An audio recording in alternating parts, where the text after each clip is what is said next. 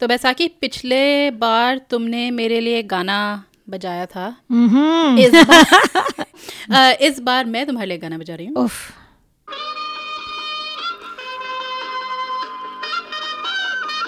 काफ़ी लंबा इंट्रो है। थोड़ा वेट करना पड़ेगा। गाने का लुफ्त उठाएँ। गाने का असली लुफ्त एक्चुअली इसकी कोरियोग्राफी में ये वो सुनीता वाला गाना तो नहीं है। मुझे पता था ये होने वाला है। सुनीता। यार ये मेरे को थोड़ा बेहतर प्लान करना चाहिए। बड़ा ही लंबा लंबा लंबा। बड़ा अच्छा चलो तुम इसका मज़ा उठाओ मेरे हाँ। भी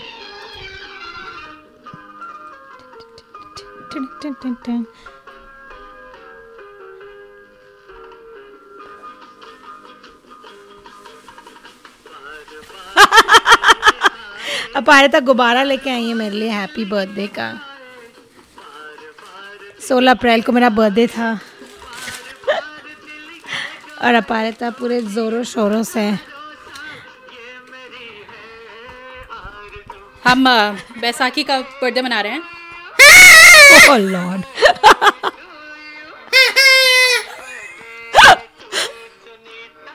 बैसाखी। बैसाखी सुनीता कौन है? पारिता बैग से कुछ निकाले जा रही है अपने। भोपू के बाद अब ये क्या है? ये भगवान। ग्लिटर। कल पहले मैं इंस्ट्रक्शंस पूछ लूँ पढ़ लूँ। ओके घर कल ही साफ़ किया था अपारिता ग्लिटर मत उड़ाना मेरे घर में। उड़ा उड़ा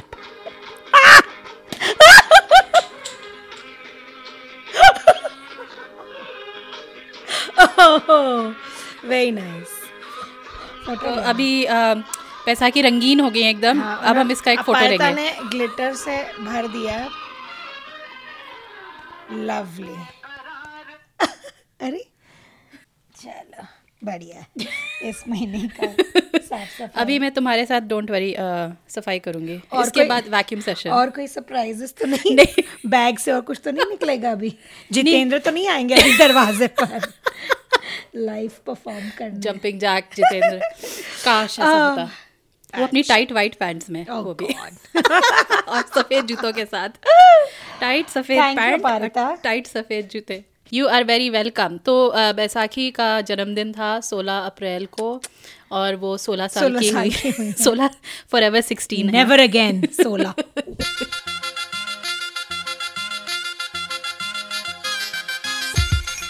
नमस्कार सलाम आपका स्वागत है। ये है खबरदार पॉडकास्ट का नौवा एपिसोड मैं हूँ अपारता। और मैं हूँ बैसाखी। हम दोनों हैं खबरी यानी इस पॉडकास्ट की होस्ट जो आप तक ला रही हैं आपके मनोरंजन के लिए बॉलीवुड की लेटेस्ट खबरें।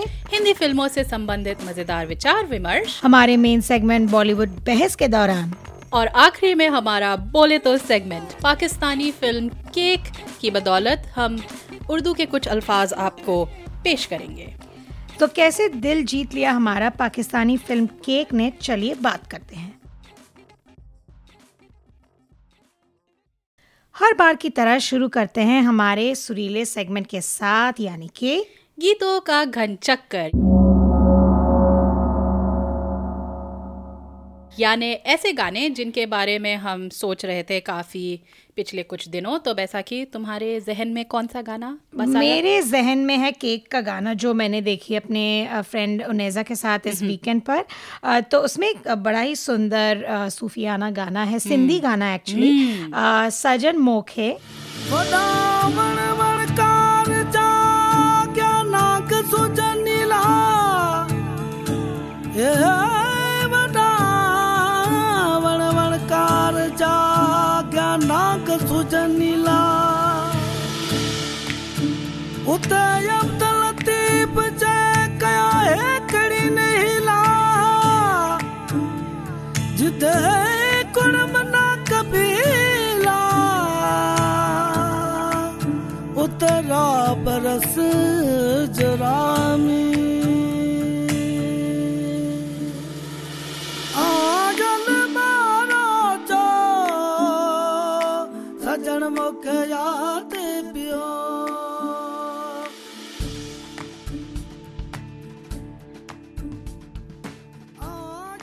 इसको कंपोज किया है पाकिस्तानी बैंड द स्केचेस ने एक ये एक सूफी रॉक बैंड है सिंध से।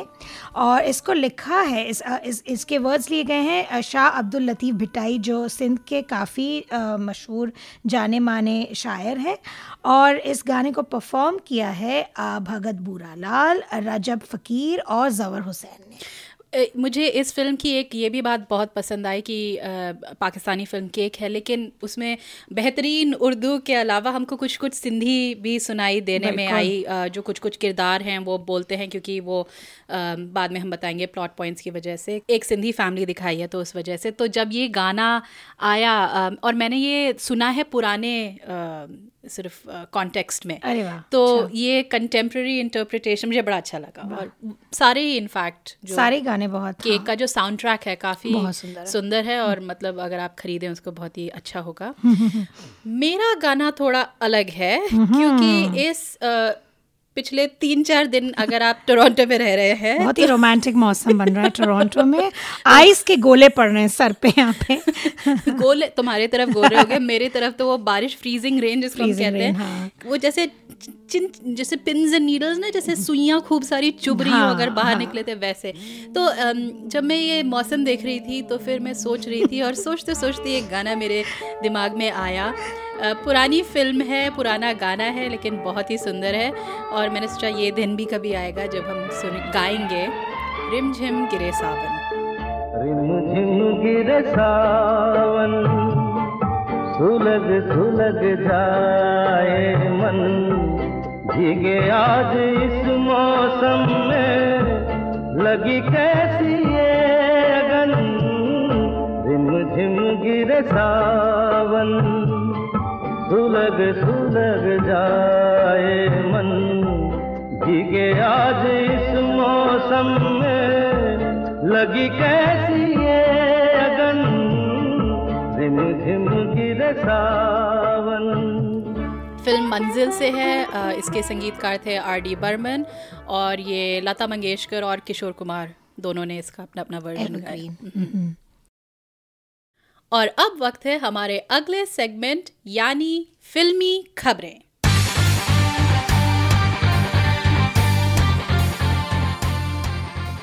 वेल अपारिता इस बार रीयूनियंस का दौर चल रहा है इस हफ़्ते काफ़ी सारे दो प्रोजेक्ट्स अनाउंस हुए और दोनों में काफ़ी कास्टिंग कू ऑफ़ सॉर्ट्स हो गया है तो पहला है अली अब्बास जफ़र जिन्होंने बनाई एक था tiger one of the tigers जो लेटेस्ट टाइगर थी.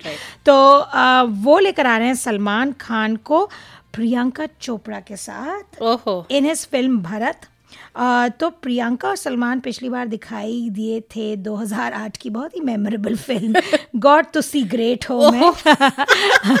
तो उस मेमोरेबल की मुझे याद भी नहीं है। गुड और उस उसके बाद काफ़ी लाइक दस साल बाद प्रियंका चोपड़ा और सलमान खान एक साथ फिर पेयर अप हो रहे हैं सो दैट्स एक्साइटिंग मुझे उनका सलाम इश्क याद है कुछ। हाँ पर फॉरगेटेबल फॉरगेटेबल ही था। उस उसमें ऑनसॉम कास्ट आई थिंक बहुत सारे एक्टर्स एक्ट्रेसेस थे उसमें। माधुरी दीक्षित ओह वापस आ रही है विद संजय दत्त। पच्चीस साल बाद इस बार। अभिषेक वर्मन की जो अब तक अनटाइटल्ड फ़िल्म है दे गेटिंग पेड टुगेदर पिछले 1993 में लास्ट वो दिखाई दिए थे एक साथ खलनायक में। अच्छा। हाँ और एक्चुअली माधुरी दीक्षित रिप्लेस कर रही है श्रीदेवी को इस फ़िल्म Oh, में. अ, श्रीदेवी जैसा सब जानते हैं हाल ही में श्रीदेवी का देहांत हुआ है और अ, उन अ, वो करने वाली थी ये project with Dharma productions Sanjay Dutt के ऑपोजिट तो अभी Madhuri Dixit is stepping into her shoes और श्रीदेवी की बेटी जानवी ने ने। इंस्टाग्राम पे बड़ा ही स्वीट सा इमोशनल सा पोस्ट थैंकिंग माधुरी पो- उन्होंने पोस्ट किया था thank you for stepping into my mother's shoes और तो uh, बहुत एक्साइटिंग है this collaboration to see Madhuri और संजय दत्त तो खलनायक साजन के बाद आई थी? 1993 ओह हम्म, अच्छा आई सी मुझे पता नहीं क्यों साजन मुझे अभी भी वो जो उन, उनके जो सीन्स है ना मैं आपकी बड़ी मुरीद हूँ। आप लाजवाब है। काका एक बढ़िया सी राम प्यारी इनके लिए मेरी तरफ़ से। अरे ये तकल्लुफ क्यों?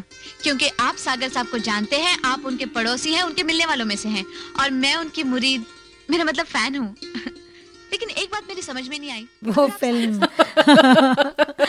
और इंडिया में फिर फिर से बॉलीवुड में नेपोटिज्म की बातें ज़ोरों शोरों से चल रही हैं क्योंकि एक student of the year two में का, की कास्टिंग डिक्लेयर की गई है अनाउंस की गई है. तो one of the heroines is Chunky Pandey की बेटी हैं Ananya Pandey very sweet looking तो वो आ रही हैं in student of the year two तो अम, और उसमें साथ में टाइगर श्रॉफ भी है ना? बिल्कुल. और ये नेपोटिज्म के ऊपर एक बहस बनती है हमारे हाँ। एक वन ऑफ़ आर एपिसोड्स में. सो मे बी तो keep coming so that we can पूरा एक एपिसोड हम आपको डेडिकेट करें। और दादा साहेब फाल्के अवार्ड्स अनाउंस हुए इस हफ़्ते। तो जो यंग ब्रिगेड है देव काफ़ी इंटरेस्टिंग लाइनअप है इस बार। रणवीर सिंह को दिया जाएगा बेस्ट एक्टर के लिए फॉर पद्मावत इस साल। okay, हम्म। अ, और लगे हाथों रणवीर के क्योंकि रणवीर को दिया इसलिए शाहिद को भी दे रहे हैं। और जो मुझे बहुत मज़ेदार लगी। शाहिद को मिल रहा है ब्रिलियंस इन एक्टिंग की वजह लाइक और ब्रिलियंस इन एक्टिंग हाँ, अच्छा मतलब ये नए नए अवार्ड्स भी निकालते रहते हैं साथ साथ में? हाँ, हाँ दीपिका को नहीं दिया पर दीपिका को भूल गए। पर अनुष्का शर्मा को for path for a path breaking producer के लिए उनको दादा साहेब फाल्के पुरस्कार दिया जा रहा है। Okay. क्योंकि उनकी क्लीन स्लेट फ़िल्म जो अनुष्का शर्मा और अपने उनके भाई करनेश शर्मा की जो है उन्होंने तीन काफ़ी सक्सेसफुल फ़िल्म प्रोड्यूस की है। हाल ही में एन एच टेन फिलौरी और हाल ही में परी परी। जिसके बारे में हमने बात की थी। बिल्कुल। और अदिति राव हैदरी मैंने तो नहीं देखी भूमि पर she is getting the critics award उनको मिल रहा है पुरस्कार मिल रहा है दादा साहेब फाल्के। और कृति सनन को फीमेल लीड बरेली की बर्फ़ी। सो रियली रियली अच्छा। मतलब मुझे बरेली की बर्फ़ी अच्छी लगी। I mean it's it's a good film but really उसमें आई ये ये भी कोटा होगा। इतने जनों को दे सकते हैं इतने जनों नहीं तो ये अवार्ड्स की बात जब हम करते हैं तो अभी हाल ही में नेशनल अवार्ड्स भी अनाउंस हुए थे तो उसमें भी कई लोगों की ये प्रतिक्रिया रही है कि जो भी चुनते हैं वो अपने अपने फेवरेट्स बेसिकली चुनते हैं। तो जैसे फॉर इंस्टेंस आपको जो दादा साहब फाल्के अवार्ड उसमें जो है तो वो विनोद खन्ना को मिल रहा है श्रीदेवी श्रीदेवी को बेस्ट एक्ट्रेस। मॉम के लिए। एंड तो काफ़ी इसमें ये चर्चा रही है क्रिटिक्स और अलग फैंस के के बीच में कि इनकी क्या अहमियत है एक्चुअली एक समय में ये होता था ना कि हमारे नेशनल अवार्ड्स एक्चुअली रिकग्नाइज करते हैं Right. एक्चुअली उसमें हम एक्चुअली देखते हैं। पर ये तो ज़रूर था कि उसमें नेशनल अवार्ड्स में एक Asamiya film village rock stars वो को बेस्ट उनको फ़िल्म मिला तो है। ये एटलीस्ट ये है कि पूरे जो इंडिया हिंदुस्तान में अलग अलग भाषाएँ हैं वो सामने आती हैं वगैरह। पर फिर भी ये एक एक चलती हुई आई थिंक कमेंट्री है आजकल अवार्ड्स के बारे में कि कितना महत्व रखते हैं। स्पेशली नेशनल अवार्ड्स और दादा साहेब फाल्के अवार्ड्स एटलीस्ट माना जाता है कि पॉपुलर या कमर्शियल uh, अवार्ड्स नहीं है। तो सो फार लोग उसे काफ़ी इम्पोर्टेंस देते हैं नेशनल अवार्ड को भी और दादा साहेब दादा साहेब फाल्के पुरस्कार भी काफ़ी इम्पोर्टेंट है। पर देखिए अब रणवीर सिंह तक तो ठीक था पर जब अगले ही दिन शाहिद कपूर को भी अनाउंस किया गया तब लगा कि थोड़ी सी बचकाना हो रही है ये चीज़ें तो चलिए कम से कम इन अवार्ड्स की बदौलत हम इन फ़िल्मों के बारे में बातचीत जारी रखेंगे। बिल्कुल।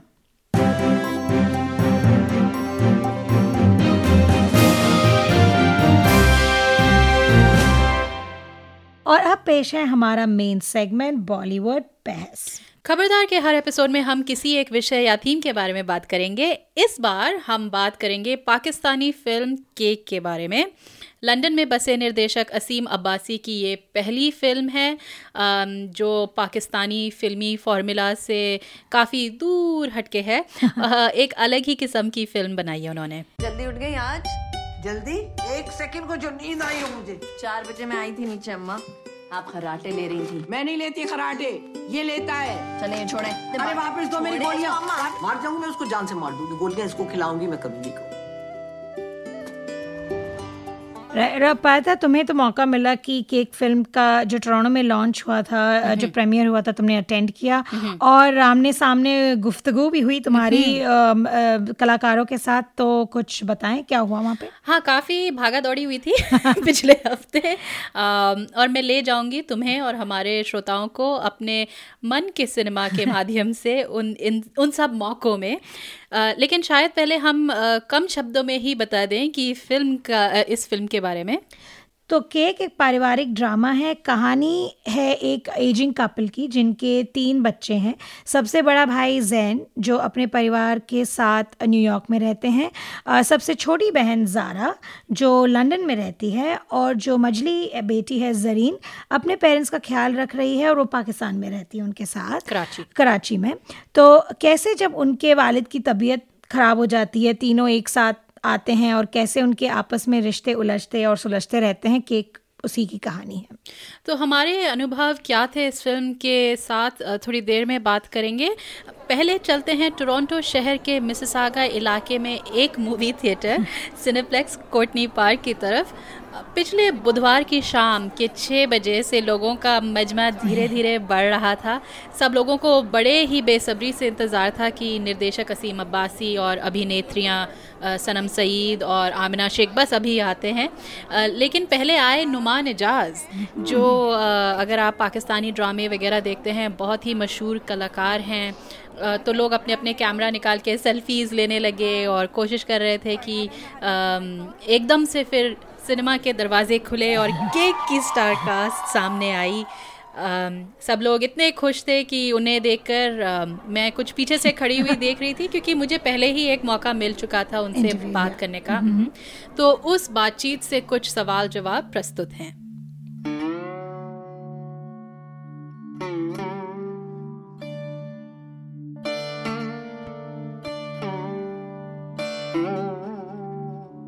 मेरा नाम आसम अब्बासी है। I am the writer and the director for cake अलैक्म मैं हूँ सलम सईद और मैं ज़ारा का किरदार कर रही हूँ। मेरा इंटरेस्ट हमेशा क्रिएटिव साइड पे था but I think at you know late nineties one I was graduating from A levels तो उस वक्त ऐसा कोई सिस्टम नहीं था कि आप आर्ट्स करें या मीडिया करें it's like you know you do if you not becoming a doctor and engineer then you becoming at least a business man और अ फाइनेंस guy.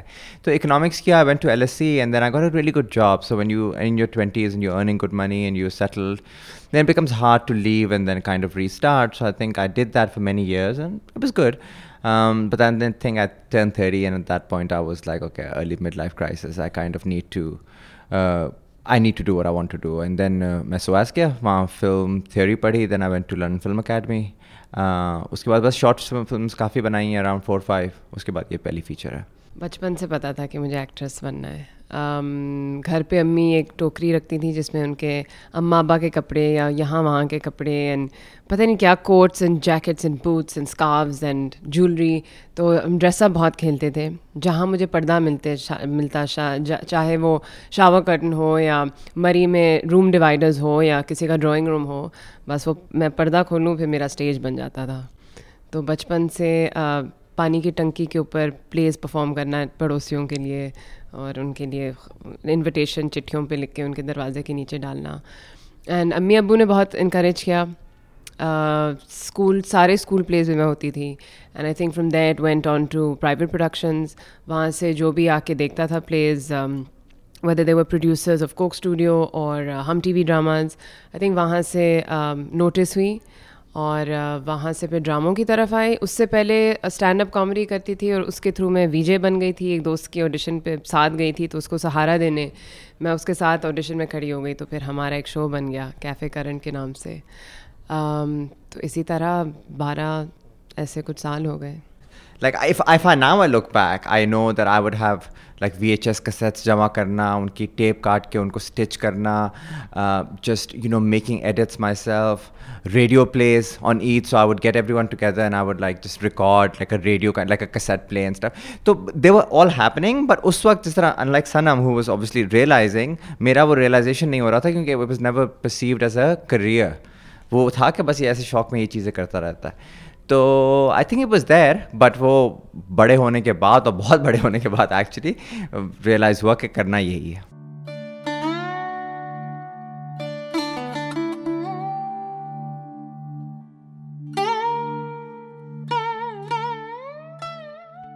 आपकी फ़िल्म के बारे में आते हैं ये आपका सबसे I mean it's a film जो डायस्पोरा में सेट है एंड पाकिस्तान में set not set in diaspora but I mean वो एलिमेंट है। तो आप आप मुझे बता सकते हैं कि इसका जो first the germ of the idea किधर से आया?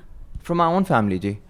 इंटरेस्टिंगली इट वाज जर्म पहले आया और फिर वही चीज़ रियल लाइफ में होने लगी कि in the film the inciting incident is the father falls ill and all the siblings get together तो वो मैंने लिखा था तकरीबन फ़र्स्ट ड्राफ्ट और आधा ड्राफ्ट मैंने लिखा था फेब में एंड मार्च में my dad had a heart attack and we all got together and the same thing was happening and similar kind of conversations about because my parents are quite old so they've they in a way lucky that they can have the conversations ke bhai we want to be buried there or we want to be buried there or how do we want to so so it was interesting all of these dark conversations that happen very on a mundane level because it's just it's it's practical so I think that's where the germ came from. And then I kind of said that, look, this is a universal story. क्योंकि पहली film थी I wanted to do it अपने style में Uh, मुझे उसमें कुछ शोबाजी नहीं करनी थी एक सिंपल सी स्टोरी बतानी थी तो उसका बेसिस ये था कि नीच ना बन जाए उसको एक यूनिवर्सल अपील देनी थी तो I think that's why it came from that family is the most universal thing that we can we have you know and everyone can relate to it even if you have different class different you know social economic background Family and the, the blood bonds, they're there. Uh, इस फ़िल्म के trailer से uh, जो lens uh, जो focus होता है almost एक तरह से um, आमना एंड आपके सर के कैरेक्टर में फोकस करता है।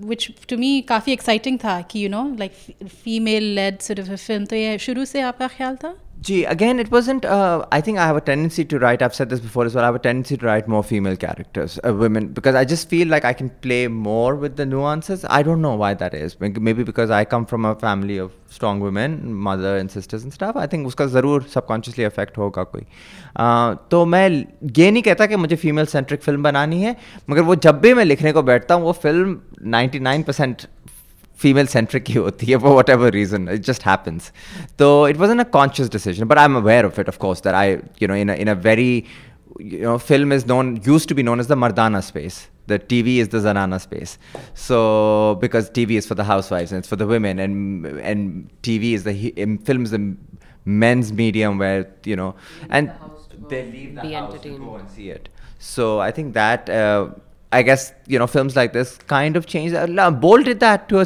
uh, to a large degree. जब Bol आई थी शोएब मंसूर की, women flocked to the cinemas like no other. And but it was a it was an anomaly. I hope Cake isn't, but like it was an anomaly that आई और फिर वही दूसरी चीज़ें आने लगी. तो let's see.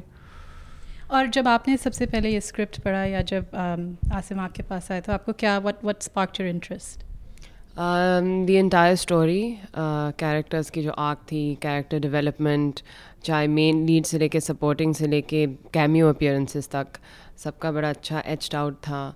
The story made sense emotional graphs were fluid there was no guesswork तो I think काफ़ी अरसे बाद एक ऐसी स्क्रिप्ट मिली पढ़ने को जिसमें uh, नीचे नहीं रखना था कि अच्छा थोड़ा पढ़ के बाद में you just page turner you want finish it and it is very relatable लग रहा था ये मेरी फैमिली की कहानी हम भी तीन भाई बहन हैं दो अम्मा अब्बा हैं इस तरह की कॉन्वर्सेशन और इस तरह की ओपननेस फ्रैंकनेस नोक झोंक टोकना बिटरनेस तलखियाँ अनकही बातें, हँसी मज़ाक, सब होता है। Just like it does in anyone's family so it was really fun and relatable and I couldn't wait to do it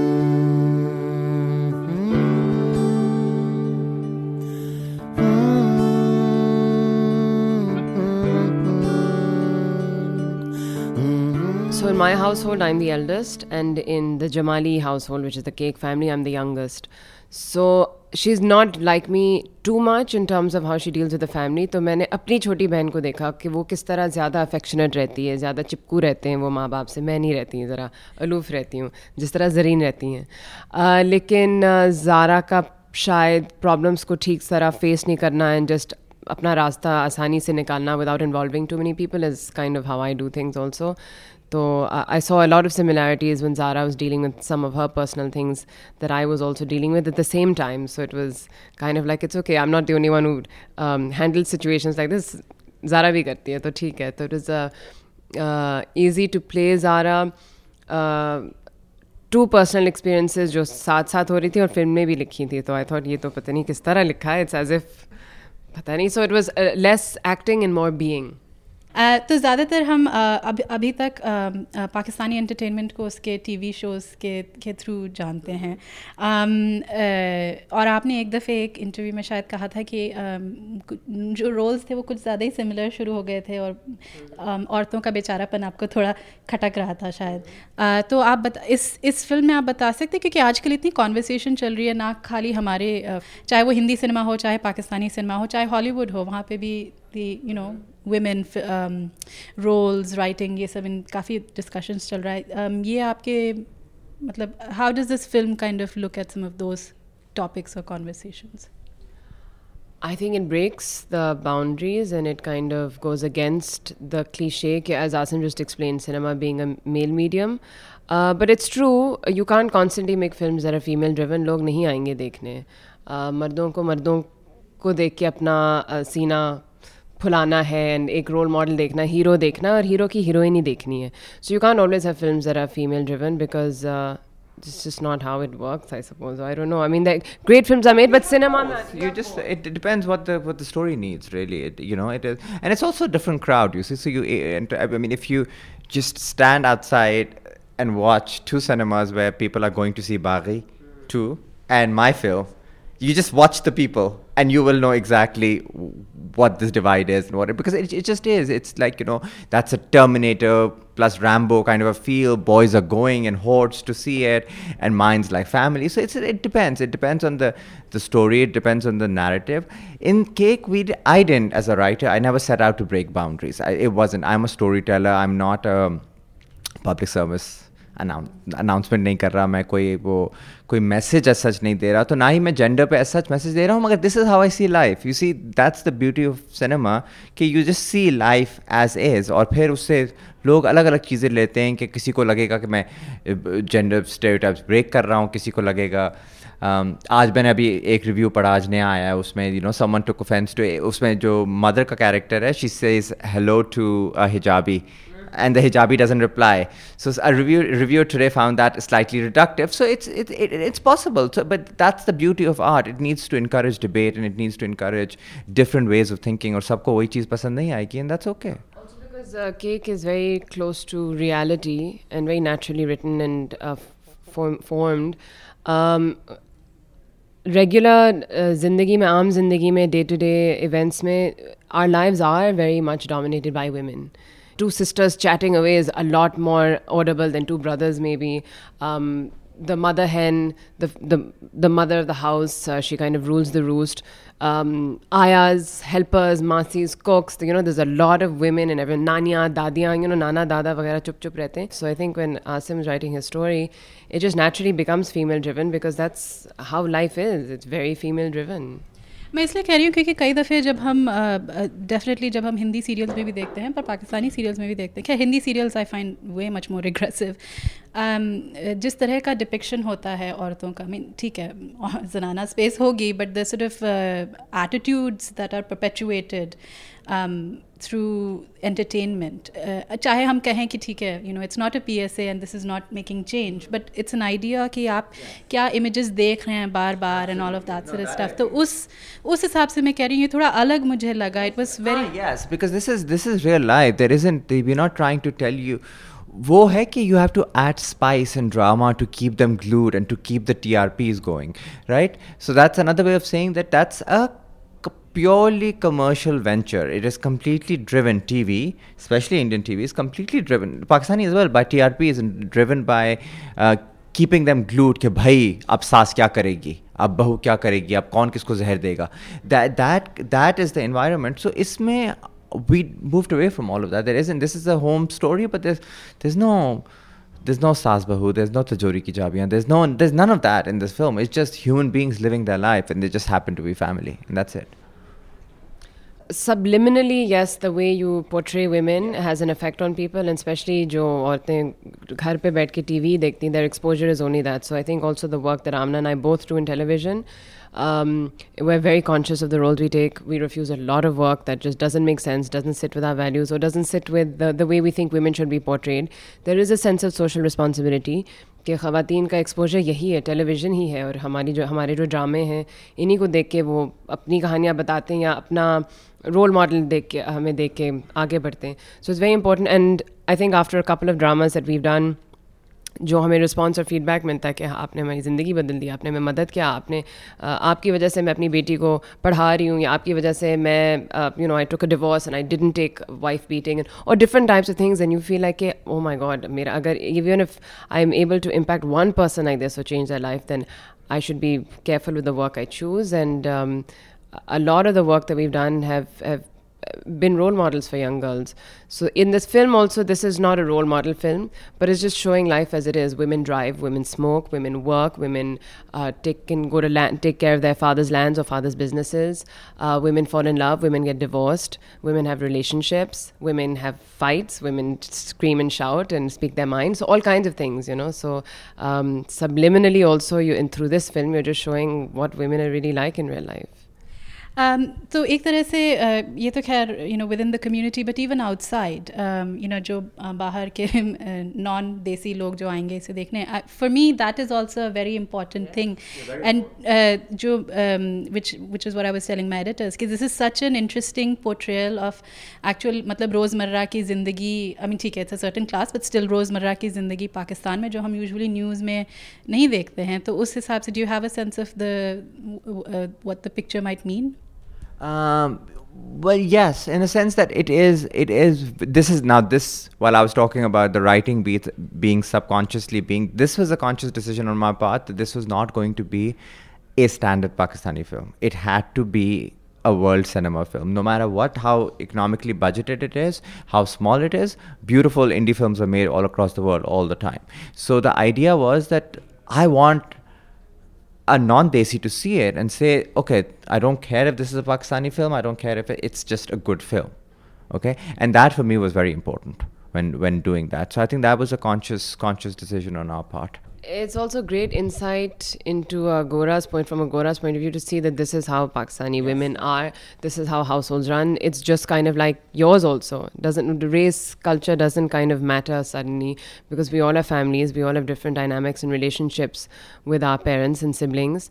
Um, and they're tweaked differently according to culture, theek but otherwise uh, it gives an outsider also a, an interesting insight into a certain class of South Asian diaspora. But I don't know why we always focus on class in this film because a lot of Shah, wo, uh, Karan Johar films were palatial palaces for homes and you know Mercedes and Bugattis and पता नहीं क्या क्या गाड़ियाँ तो उसमें कोई class की बात नहीं करता हमारे दूसरे पाकिस्तानी फ़िल्मों में भी हवेलियाँ ही हवेलियाँ दिखाते रहते हैं ड्रामों में भी so people are like it's only an elitist class but I mean that's Hollywood maybe also you're watching people live in like amazing condos, this and that. So every film is not a dhobi guard that you know just talks about the masses. So I don't know. There's one thing I wanted to point out is that often it's. Uh, the focus is on oh but this film is of a certain class but aren't all films of every class just stories of every class are told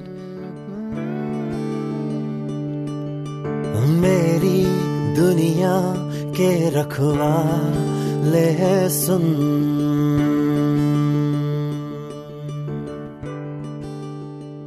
आ, मेरा नाम आमना शेख है और आ, cake film में मेरा किरदार जो है उसका नाम है Zareen.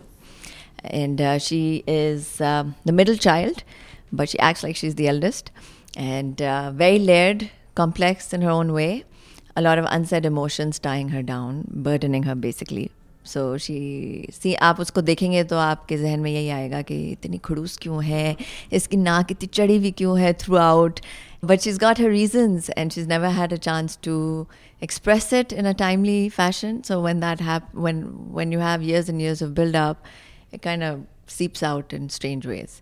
So she's a strange she's got strange habits, she's slightly OCD and um, that's it but she takes she loves she loves her parents she loves her family and she takes care of them she watches them age on a daily basis um, and uh, yeah that's her script um, बहुत strong था उसमें एक रवानगी थी pace उसकी बहुत अच्छी थी हर चीज़ में सिम्बोलॉजी हर चीज़ की वजह कोई अगर पेंटिंग भी है दीवार पे तो उसके पीछे कोई साइंस है स्क्रीन uh, प्ले से भी ये ज़ाहिर हो रहा था और फिर जब हमने देखा प्रोडक्शन होते हुए तो it was very eye opening ऐसा लग रहा था जैसे हम कोई फाइनल थीसिस कर रहे हैं अपने यूनिवर्सिटी का क्योंकि हर चीज़ की कोई लेयर्स थी देर इज़ अ रीज़न जो पेंडेंट मैंने पहना हुआ था वॉज़ अ चाबी सिग्निफाइंग के I hold many secrets so that was was special about the script and अच्छा ऐसा नहीं है कि ये कैरेक्टर uh, बहुत यानी कैरेक्टर स्केच इसका ऐसा नहीं है कि मैंने वो वाले इमोशनल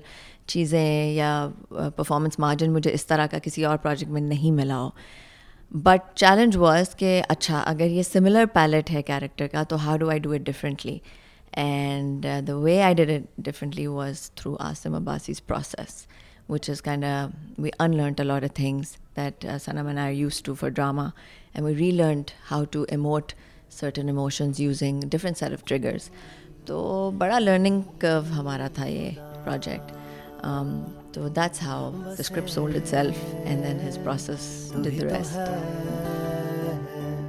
तुझ में ही कहीं खुदा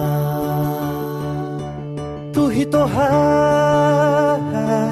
तुझ में ही कहीं खुदा मुझे दिखे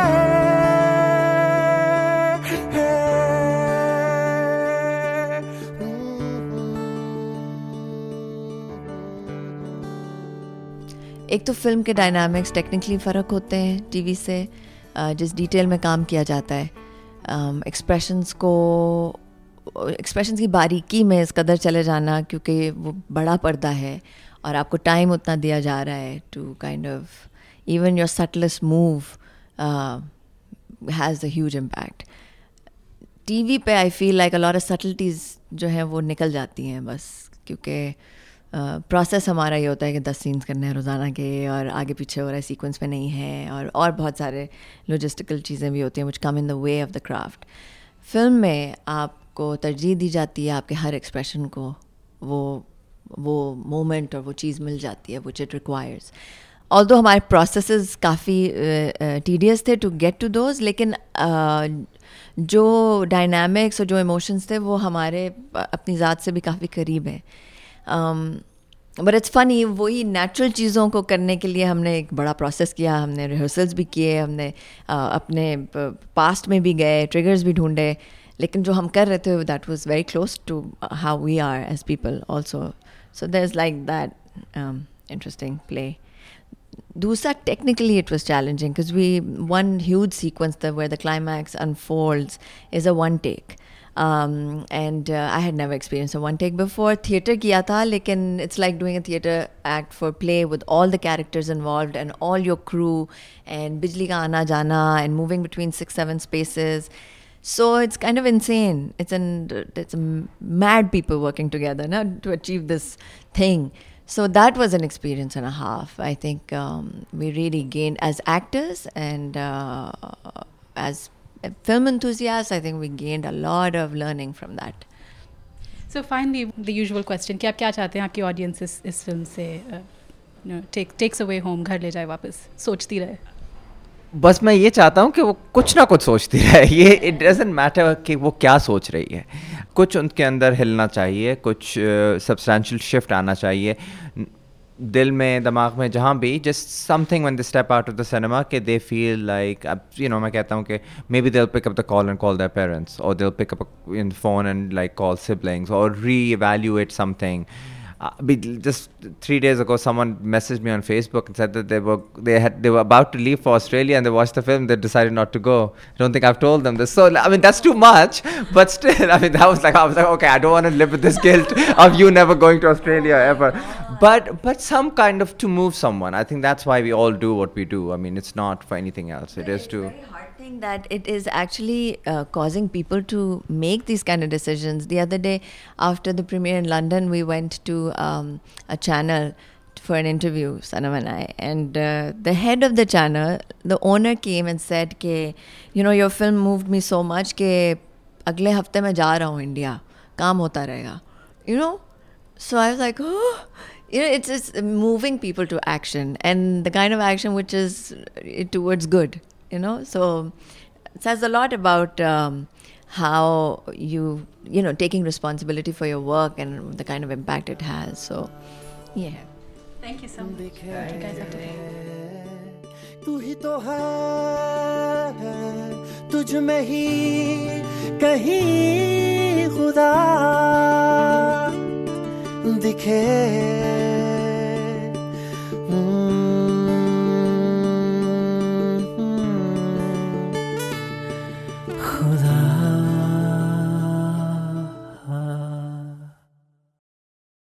काफ़ी दिलचस्प रही तुम्हारी कॉन्वर्सेशन अपारिता इनके साथ। आ, मैं, मैं काफ़ी मतलब इंटरव्यूज़ पढ़ रही थी उनके पाकिस्तानी आ, लोकल न्यूज़पेपर्स में भी डॉन और वगैरह जो आ, और फ़िल्म के दूसरे किरदार भी कह रहे थे अबाउट कि ये सिर्फ़ एक इमोशनल स्टोरी ही नहीं पर काफ़ी एक स्मार्ट स्टोरी uh, है मॉडर्न कंटेम्प्रेरी स्टोरी है। और फ़िल्म को भी देख के लगा जो छोटी छोटी बातें हैं जो घर वापस आना mm. जो एक्चुअली uh, जो हम इमिग्रेंट्स जो दूर रहते हैं हमारे नेटिव कंट्रीज़ से जो फीलिंग आती है कि हम हमेशा कहते रहते हैं हम हर टेलीफोन हर फ़ोन कॉल में वीकली फ़ोन कॉल में एक बार ज़रूर बोलते कि कितना दूर है कनाडा इंडिया से कितना दूर है। तो अ, वो डेफिनेटली रेजनेट कर गया और काफ़ी सुलझे हुए कैरेक्टर्स भी थे सारे एक्चुअली कैरेक्टर्स काफ़ी सुलझे हुए थे। तो लवली हम्म, मुझे जब हमेशा जब फ़िल्म से जुड़े हुए जो लोग अपनी कला के बारे में जब बात करते हैं और खुलासे से बात करते हैं कि कैसे वो कैसे प्रेरित हुए कैसे वो किसी किरदार के अंदर वो घुसे या कैसे उसकी मतलब मनोदशा समझने की उन्होंने अ, कोशिश कोशिश करी। हाँ। या, या अपने जुनून के बारे में वो कैसे मतलब you know small budget film होती है तो कैसे फिर भी आप बना उसको बनाने की कोशिश कर रहे हैं या क्या क्या मुश्किल आए तो मुझे बड़ा दिलचस्प लगा ये और वो सब दिखता है उनकी फ़िल्म में वो जो जो इमोशंस हैं और जो ऐसा उन उनकी डायरेक्शन उनकी जो जहनियत है वो हर फ़िल्म हर फ्रेम में दिखती है एक्चुअली इस मूवी में असीम की। हम्म। तो चलो ये सब भेंट वार्ता एक तरफ़ और मूवी ही एक्चुअली दूसरी तरफ़। बैसाखी तुमने ये मूवी अपनी दोस्त तुमने कहा उनेजा के साथ देखी। बहुत ही जान जोखिम का, का काम हुआ क्योंकि जैसे हमने कहा यहाँ पे मौसम काफ़ी ख़राब था। टोरंटो एक जैसे बर्फीला तूफ़ान आया था यहाँ हाँ। पे। भाई इतनी तो जद्दोजहद आज तक किसी चीज़ के लिए नहीं की। फ़िल्म देखना तो बहुत दूर की बात है। हमारी गाड़ी इतनी बुरी तरह स्किड हुई है रास्ते पर अच्छा पर उनेसा ने संभाल लिया। हम तो सोच रहे थे कि वापस ही का रास्ता ही तय कर लेते हैं। पता नहीं स्टॉम बस शुरू ही हुआ था और पर हम बस द, पाँच मिनट दूर थे थिएटर से। तो सच्चे डटे रहे। आखिरी फ़िल्म अगर केक देखनी हो तो केक देख के मरेंगे। पर बस सोच रहे थे कि ये film better be worth it and it was मतलब काफ़ी फ़िल्म में कई मनोरंजक पहलू थे। जैसे तुमने पहले कहा कि पाकिस्तानी फ़िल्मों का जो फॉर्मूला है उसे काफ़ी हटके बनाई असीम ने फ़िल्म तो चाहे वो 2011 में आई शोएब मंसूर की बोल हो जिसमें एक ट्रांसजेंडर बेटे को कैसे रिजेक्ट करते हैं उसके फैमिली मेंबर्स या हाल ही में शोएब मंसूर की ही वरना जिसमें माहिरा खान निभाती हैं किरदार एक रेप विक्टिम का और कैसे वो बदला लेती हैं। तो इन सब इन सब थीम्स से हटके थी केक आ, किसी भी सामाजिक या राष्ट्रीय मुद्दे को उठाया नहीं गया था इसमें। आ, पाकिस्तानी टेलीविज़न ड्रामाज में जो पारिवारिक रिश्तों को बड़े ही ठहराव से दर्शाया जाता है वैसी ही भावना आई थिंक थी इस मूवी में। हाँ लेकिन फिर भी मुझे लगता है ये थोड़ी अलग भी है उनसे क्योंकि जैसे कि असीम और सरम दोनों ने कहा और आमना ने भी कि पाकिस्तानी ड्रामों का भी अपना एक फॉर्मूला होता है। अ, हिंदी हिंदी ड्रामों का भी अपना एक फॉर्मूला होता है। तो उसमें एक तरह की जो चाहे वो जो कहानी है या चाहे जो किरदार हैं कई दफ़ा कई दफ़े मुझे टीवी पे उनको झंझोड़ने का मन करता है कि कुछ करो। शादी ब्याह और वो उसके फर्मा बरदार भी बेटियाँ। सबसे फेवरेट वर्ड फर्मा बदार। बदार। जो बेटियाँ होती हैं या बेटे होते हैं उससे हटके ये काफ़ी मतलब हाँ वो वो जो तुम कह रही हो कि पारिवारिक जो रिश्ते वगैरह जो उनकी गहराई होती है जो हमारे हिंदी ड्रामाज में उतनी नहीं होती नहीं होती। अम, तो डेफिनेटली वो था। लेकिन उससे भी थोड़ा आगे जाके जो सटल्टीज थी जो नुएंसेस थी वो मुझे बहुत आई थिंक ये अलग बिल्कुल। केक में थी। और उनेजा से ही बात हो रही थी और कई और फ़िल्म के बाद भी दो तीन जो पाकिस्तान की ही थी सब आई थी काफ़ी ग्रुप्स में आई थी। उनसे भी बात हो रही थी और उनेजा ने बड़ी दिलचस्प बात कही कि अ, उसे स्पेशली वो जो बुज़ुर्ग पेरेंट्स थे हाँ। उनमें जो रिश्ता दिखाया गया है कि हाँ। उनकी जो मोहब्बत है एक दूसरे के लिए जो लगाव है उन दिनों में जो उन दोनों में जो छेड़छाड़ वाला रिश्ता है अ, वो सबके सामने जो दिखाने में वो दोनों झिझकते नहीं है दोनों पता है पचास साल बाद आज भी जब मेरा बुढ़ा सुबह उठता है ना मैं उसकी गाल खींचती हूँ बम पे चुटकी लेती हूँ वो काफ़ी अनूठा था और हाँ. वो। कह रही थी कि मैंने शायद ऐसा कपल खुले कोई नहीं मैंने नहीं देखा है। तो ये शायद एक नया कुछ लेकर आए हैं असीम इस फ़िल्म में। इस बारे में दरअसल जब ये लॉन्च हुआ था तो उसके बाद एक क्यू एन ए पीरियड था कि जब असीम और सनम और आमना ने काफ़ी जो दर्शक थे उनके सवालों का जवाब दिया। तो उसमें ये बात आई थी कि ऐसे हमने किरदार पहले कभी देखे नहीं हैं। तो आमना ने कहा कि और इनफैक्ट एक एक बुज़ुर्ग ही थे वो तो वो कह रहे थे कि क्या ये एक वेस्टर्न स्टोरी टेलिंग है? क्या आप खाली इसी से दिखा सकते हैं? मतलब वो फॉर्म फॉर्मेट के बारे में बात कर रहे थे। तो आमना का ये पॉइंट था आई थिंक सही भी था कि दरअसल बात यह है कि ये किरदार होते हैं हमारी कई फैमिलीज़ में परिवारों में लेकिन हमने आज तक देखा नहीं है। रिप्रेजेंटेशन नहीं हुई है नॉर्मलाइजेशन नहीं हुई है तो उस तरह का प्यार चाहे होता भी होगा नहीं भी होता है कई परिवारों में पर होता भी है। लेकिन हमने देखा नहीं है जब फ़िल्मों में तो उस वजह से थोड़ा सा अलग लगा। लेकिन ये नहीं कह सकती क्योंकि ये मतलब काफ़ी चीज़ें उनकी अपनी ही ज़िंदगी से आई हुई है। पर मुझे बहुत ही स्वीट लगा उनका जो उनका जो बिल्कुल बिल्कुल। आ, और मैंने दो था। एक कॉन्ट्रास्टिंग सीन मेरे जहन में आई कि ज़िंदगी गुलजार है मैं लास्ट एपिसोड में जब अम, तो ज़िंदगी गुलजार एक बहुत ही फ़ेमस मशहूर पाकिस्तानी ड्रामा जिसमें सनम सईद फवाद खान के साथ। फवाद खान एक फर्माबदार लड़की है। कशफ पाँच बार बोलो फर्माबदार, जल्दी फर्माबदार फर्माबदार। और अ, कशफ का रोल अदा करती हैं हम्म। और अ, फवाद खान जरून।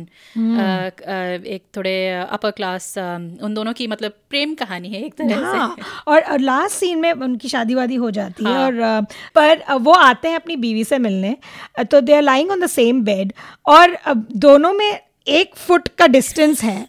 अब अबे नो बडी इज़ एक्सपेक्टिंग कुछ एक्सप्लिसिट वहाँ पे पर टेलीविज़न है अंडरस्टैंड पर मतलब देर आर शादीशुदा couple very much in love दिखाया गया उनको और उन, उनमें वो अ, तब तक वो क्लोजनेस भी हो गई है एक्चुअली इन लव और सारे उनके जो अम, मसले हैं सारे यू नो सॉर्ट आउट हो चुके हैं।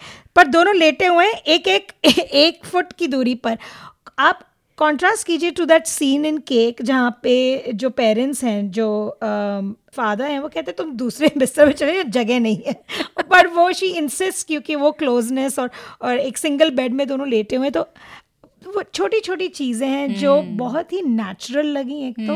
और अ, नहीं पर मुझे ये भी बहुत अच्छा लगा कि चाहे ये लोग कहें कि अ, उन्होंने असल ज़िंदगी में नहीं देखा है लेकिन देखना चाहिए। देखना चाहिए क्योंकि ऐसा जो यही होता है। ये आई मीन होता होता भी है ना ना भी होता हो होना चाहिए। जो उस तरह की जो चाह है जो उस तरह की जो क्लोजनेस है एक दूसरे की जो अंडरस्टैंडिंग है जो बेओ जफ़र और मोहम्मद अहमद की जो नोक झोंक जो चलती रहती है ना बहुत ही मज़ेदार थी। और मैंने इनफैक्ट बेओ जफ़र को फिर बाद में ट्वीट भी किया था कि प्लीज़ आप मुझे अपनी अक्रॉस द बॉर्डर मैं आपको अपनी अक्रॉस द बॉर्डर आंटी के जैसे अडॉप्ट करना चाहती तो उन्होंने बड़े बड़े ही स्वीटली उन्होंने कहा कि अब से तो मैं तुम्हारी बेओ खाला हूँ। तो मतलब या मतलब ये सब देख के दिल खुश हो जाता है और हम ये भी कह सकते हैं कि ऐसी चीज़ों से बदलाव भी आ सकते हैं ना लोगों की मतलब थिंकिंग में। जैसे सरम कह रही थी कि कई दफ़े उनको औरतें बोलती हैं कि आपके किरदार की वजह से मुझे अपनी जो मेरी डिफ़िकल्ट ज़िंदगी थी उससे छोड़ने का मुझे एक मौक मतलब एक इंस्पिरेशन जैसे मिली। तो हो सकता है कि ऐसी और फ़िल्में देख के लोगों को भी लगे कि अच्छा ऐसे भी प्यार हो सकता राइट right. और अम, तुम तुमने बदलाव की बात की तो उससे याद आया कि और ऑडियंस मेंबर्स से बात हुई एक सह, सह, सहेलियों का ग्रुप आया था जो कराची की थी अच्छा। और चारों आई थी बिना अपने हस्बैंड्स के Girls night out. Girls night out क्योंकि उन्होंने कहा कि हमारे जो खाविंद हैं हमारे जो पति हैं हम्म। ये मूवी शायद उनको ज़्यादा सेंटिमेंटल लगे अच्छा। या ज़्यादा इमोशनल लगे तो जब उन्होंने ट्रेलर देखा उनको लगा it's not a very guy guy kind of a film तो इसलिए गर्ल्स नाइट प्लान हुआ और ये चारों आ गई देखने तो टू योर पॉइंट कि ये इमोशंस दिखाना आ, ये डेमोन्स्ट्रेटिवनेस दिखाना आ, अच्छा है और और दिखाया जाए। बड़े पर्दे पर रहे और परिवार के साथ लोग आए देखने बिल्कुल बिल्कुल। और इन्हीं चारों से मैं बात कर रही थी ये कनाडा में बहुत सालों से हैं अभी रह चुकी हैं तो उन्होंने सिनेमाटोग्राफी की भी काफ़ी बात की और फ़िल्म के कई सीन्स जैसे हमने बताया कि सिंध में शूट किए गए तो लोग ज़ाहिर सी बात है भावुक हो जाते हैं देखकर। उनके भी यू नो गाँव में उनके रिश्तेदार हैं तो नॉस्टैल्जिक हो गए थे देखकर तो वो उनको बड़ा अच्छा लगा। और फिर उन्होंने बात की एक्टिंग की। वेल एक्टिंग तो खैर आमिना शेख और सनम से सनम सईद को तो सब पहचानते ही हैं। सनम के कैरेक्टर में कुछ झलक थी राइट कशफ मुर्तज़ा की हाँ, थोड़ी बहुत। अगेन फ्रॉम ज़िंदगी गुलजार है। और और बाकायदा उन्होंने ऐसे सिमिलर रोल्स निभाए हैं। अ, पाकिस्तानी सीरियल दम थी शायद मैंने जो आई थिंक मेरीन जबार की थी। और मेरा नसीब जिसमें उसने शाजिया का किरदार निभाया ये सब मैंने यूट्यूब में देखी थी। एक ज़िद्दी अभिमानी लड़की का। तुमने काफ़ी सनम के रोल्स देखे होंगे तुम्हें क्या लगा? मैंने इतने सारे नहीं देखे पर मैं यही कह सकती हूँ कि हाँ काफ़ी काफ़ी डेफिनेटली झलक थी बट अलग भी था। मुझे अगेन वही जो एक तरह इस फ़िल्म में एक तरह का जो रियलिज्म था वो बड़ा पसंद आया कि जैसे जब सनम के किरदार ज़ारा को जब पहली बार पता चलता है कि अ, उनके अ, उनके अब्बा मतलब उनकी तबीयत ख़राब है तो वो वापस आ रही हैं। तो फिर वो जो प्लेन में बैठना और उनके चेहरे पे जो कॉम्प्लेक्सिटी थी अलग अलग इमोशंस वो। और एक फिर उसमें एक सीन था अस्पताल में जब वो होते हैं तो फिर वो फ़ोन कर रही हैं अपने ऑफ़िस को कि मुझे थोड़ा और समय चाहिए समय, पता नहीं कितना। तो वो सब चीज़ें जैसे तुम कह रही थी ना कि जो हम बाहर रहते हैं हम कैसे हमको मुश्किल वगैरह आती हैं वो सब उस सब रियलिज्म के वजह से मुझे ये किरदार थोड़ा अलग सा लगा इन कंपैरिजन टू जो कशफ या ऐसी जो मेरे ख्याल से एक तरह से काफ़ी आइडियलाइज्ड वर्जन जैसे हम कितनी बार कितनी बार कहा कहा था मैंने फर्मा बदला ये मेरे ख्याल से इसमें थोड़ी फ्लॉड थी सनम। इसमें हाँ इसमें जो कैरेक्टर्स जो भी कितने किरदार थे बड़े छोटे उनमें हर में मतलब स, कोई परफेक्ट नहीं था अलग अलग लेयर्स थे। आमना का भी किरदार था जो मंजली बेटी होती हैं जो सब अपने अम, अम्मी अब्बा का ख्याल रख रही हैं। और जो आमना ने डिस्क्राइब किया था कि खड़ूस बड़ी है उनका भी मुझे किरदार काफ़ी इंटरेस्टिंग लगा इन द सेंस कि उन्होंने कैसे निभाया होगा उस किरदार को जो उसमें जो एक कठोर मतलब जैसे हो जाता ना कोई अम, इन सब। एक्सपीरियंसेस की वजह से। वो मुझे काफ़ी इंटरेस्टिंग लगा तो बिल्कुल।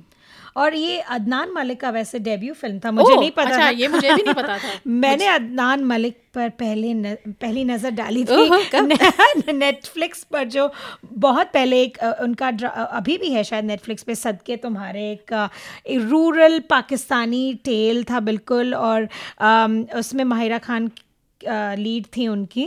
उसमें वो एक strong headed village boy Khalil का रोल करते हैं और जो अपनी मोहब्बत के लिए सबसे लड़ जाते हैं गाँव से। आई मीन इट्स अ काफ़ी ब्रूटल स्टोरी है टुवर्ड्स दी एंड और केक में जब उन्होंने इतना अलग रोल निभाया और शायद वो मेरे सबसे फेवरेट कैरेक्टर है क्योंकि उनमें अगेन वो इतना रिस्ट्रेंट है उनके कैरेक्टर में येट वो इतने स्ट्रॉन्ग कैरेक्टर हैं आई थिंक वो सबसे ज़्यादा पसंद आए मुझे इस मूवी तो हम बताएँगे नहीं क्योंकि हम हम चाहते हैं कि आप जाके देखें, देखें ये मूवी डेफिनेटली आपको एक दफ़े तो डेफिनेटली देखनी चाहिए मैं इसको फिर से देखने जाऊँगी।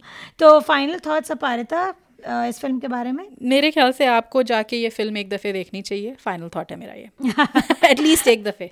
Right right. uh, तो मेरे अ, मेरे पसंदीदा पाकिस्तानी सीरियल्स की एक रेकरिंग जो टोन थी कि ज़्यादा ड्रामेबाजी नहीं चीखना चिल्लाना नहीं जो कि इंडियन सीरियल्स में काफ़ी भरपूर होता है। वो चीज़ें पसंद आई राइट काफ़ी मेरे साथ जब रेजोनेट मुझे नहीं पता तुम्हारे साथ कैसा था पर मैं मैं जब थिएटर में देख रही थी मेरे आसपास इतने लोग सिसक रहे थे। सिस- सिसकियों की मतलब बार बार सी आवाज़ें आ रही थी डेफिनेटली तो हाँ बेहतरीन फ़िल्म थी। ख़ानदानी रिश्तों पर जो तवज्जो दिया गया और डायरेक्टर की जो जहनीत थी इस फ़िल्म को लेकर काबिल तारीफ़ थी। बिल्कुल तो हम अपने फ़िल्मों के जो कदरदान हैं उनसे दरख्वास्त करेंगे कि ये फ़िल्म देखें और बड़े पर्दे पर देखना इस फ़िल्म को आप सबके लिए लाजमी होगा तो आप ज़रूर इस फ़िल्म को बड़े पर्दे पर देखिए। सिलेक्ट सिनेमाज में है हाँ। इन कैनेडा तो ज़रूर देखिएगा। और हम ऐसे क्यों बात कर रहे थे हमारे अगले सेगमेंट में? आपको पता चलेगा। फ्रॉम उर्दू टू बोले तो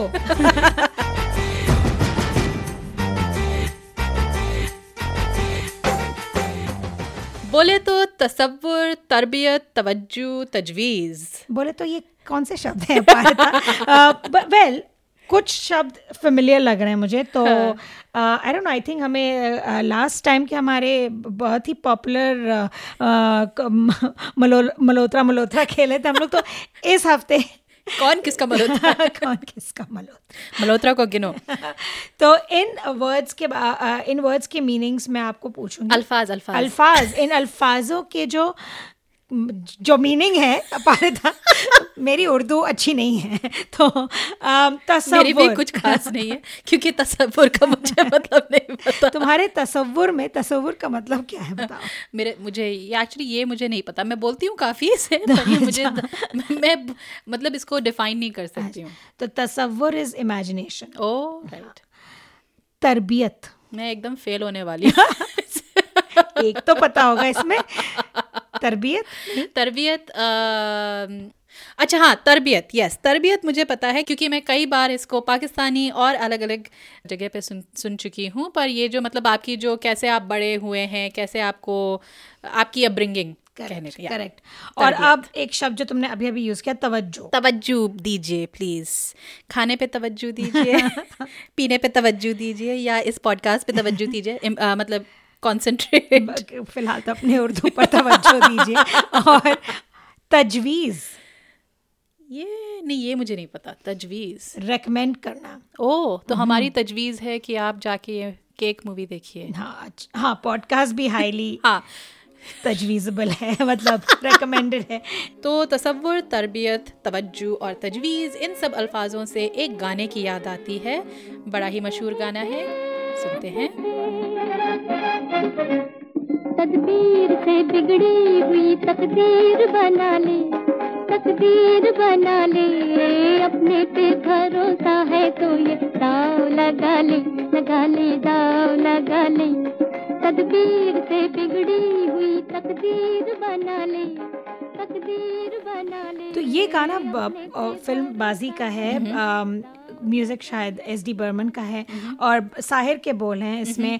तो बहुत पहले बचपन में सुना था ये गाना और हमेशा जो इसकी मौसीकी थी जो एलिटरेटिव क्वालिटी है जो म्यूज़िकलिटी है इस लाइन की मुझे हमेशा बहुत अम्यूजिंग लगती थी एज अ किड और इसमें तकदीर का मतलब तो पत, पता था फेट या हाँ। जो भी बट तदबीर का कभी ना पता था ना शायद पता करने की कोशिश की just became like a song that हम गाते थे right. तो फिर पता किया कि तदबीर का मतलब है कॉम्प्लिकेशंस हेजिटेशन hmm. तो बेसिकली हीरोइन देवानंद को कह रही है कि तुमने ज़्यादा सोचने में अपना अपनी तकदीर खराब कर ली तुमने hmm. तुम डायरेक्ट होते मुझसे पहले हाँ तो तकदीर हाँ राइट right. तो हम अपने सुनने वालों को पूछना चाहेंगे और आप हमें बताएँ आपके कमेंट्स में और फेसबुक पे हमें जब आप कमेंट करेंगे हमें बताइए कोई कोई ऐसा गाना है आपके जहन में जो आपके दिलो दिमाग पे घर कर गया हो? आ, ऐसे कोई प्ले ऑफ़ वर्ड्स जो या कोई फेवरेट फ्रेज गाने का जो आपको बहुत ही अम्यूजिंग लगता है हमें ज़रूर बताइएगा हमारे फेसबुक पेज पे।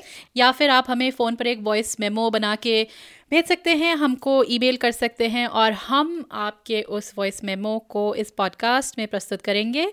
आपके अगर और कोई दूसरे सुझाव हों, वो भी भेजिए, उन पर भी अमल करने की पूरी पूरी हमारी कोशिश रहेगी।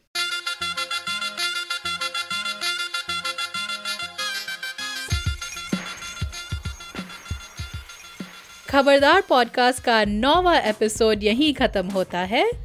अगले एपिसोड में बात करेंगे फ़िल्म अक्टूबर की जिसका निर्देशन किया है शुजीत सरकार ने। और ये वरुण धवन की डेब्यू फ़िल्म है। डेब्यू फ़िल्म वेल well, पता खुलासा होगा पूरा अगले एपिसोड में। Okay okay. इस बीच अगर आपको हमसे गुफ्तगु करने का मन करे तो आप हमें हमारे website Khabardar podcast dot com या फेसबुक पेज से हमसे संपर्क कर सकते हैं। जाने से पहले कुछ लोगों का शुक्रिया अदा करना है। सबसे पहले टोरंटो में जो केक का लॉन्च हुआ था, उसमें हमें न्योता देने के लिए बी फॉर यू कैनेडा से जतिन ग्रोवर और संचित सूरी का बहुत धन्यवाद और डीएमएल मीडिया से सईद ज़िया का धन्यवाद। पॉडकास्ट में हमें तकनीकी मदद दी राजेश दुग्गल ने। हमारा थीम म्यूज़िक प्रोड्यूस किया है प्रोफेसर क्लिक ने और सबसे बड़ा थैंक यू आप सब सुनने वालों का। आई या गूगल प्ले म्यूज़िक या आप जैसे भी पॉडकास्ट सुनते हैं हमारे पॉडकास्ट को सब्सक्राइब ज़रूर कीजिए और हमारे लिए एक रिव्यू भी लिख दीजिएगा। एक दो स्टार्स दे दीजिए चाहे इससे हमारी बहुत मदद होगी। तो अगले एपिसोड तक हमें इजाज़त दीजिए और खबरदार रहिए।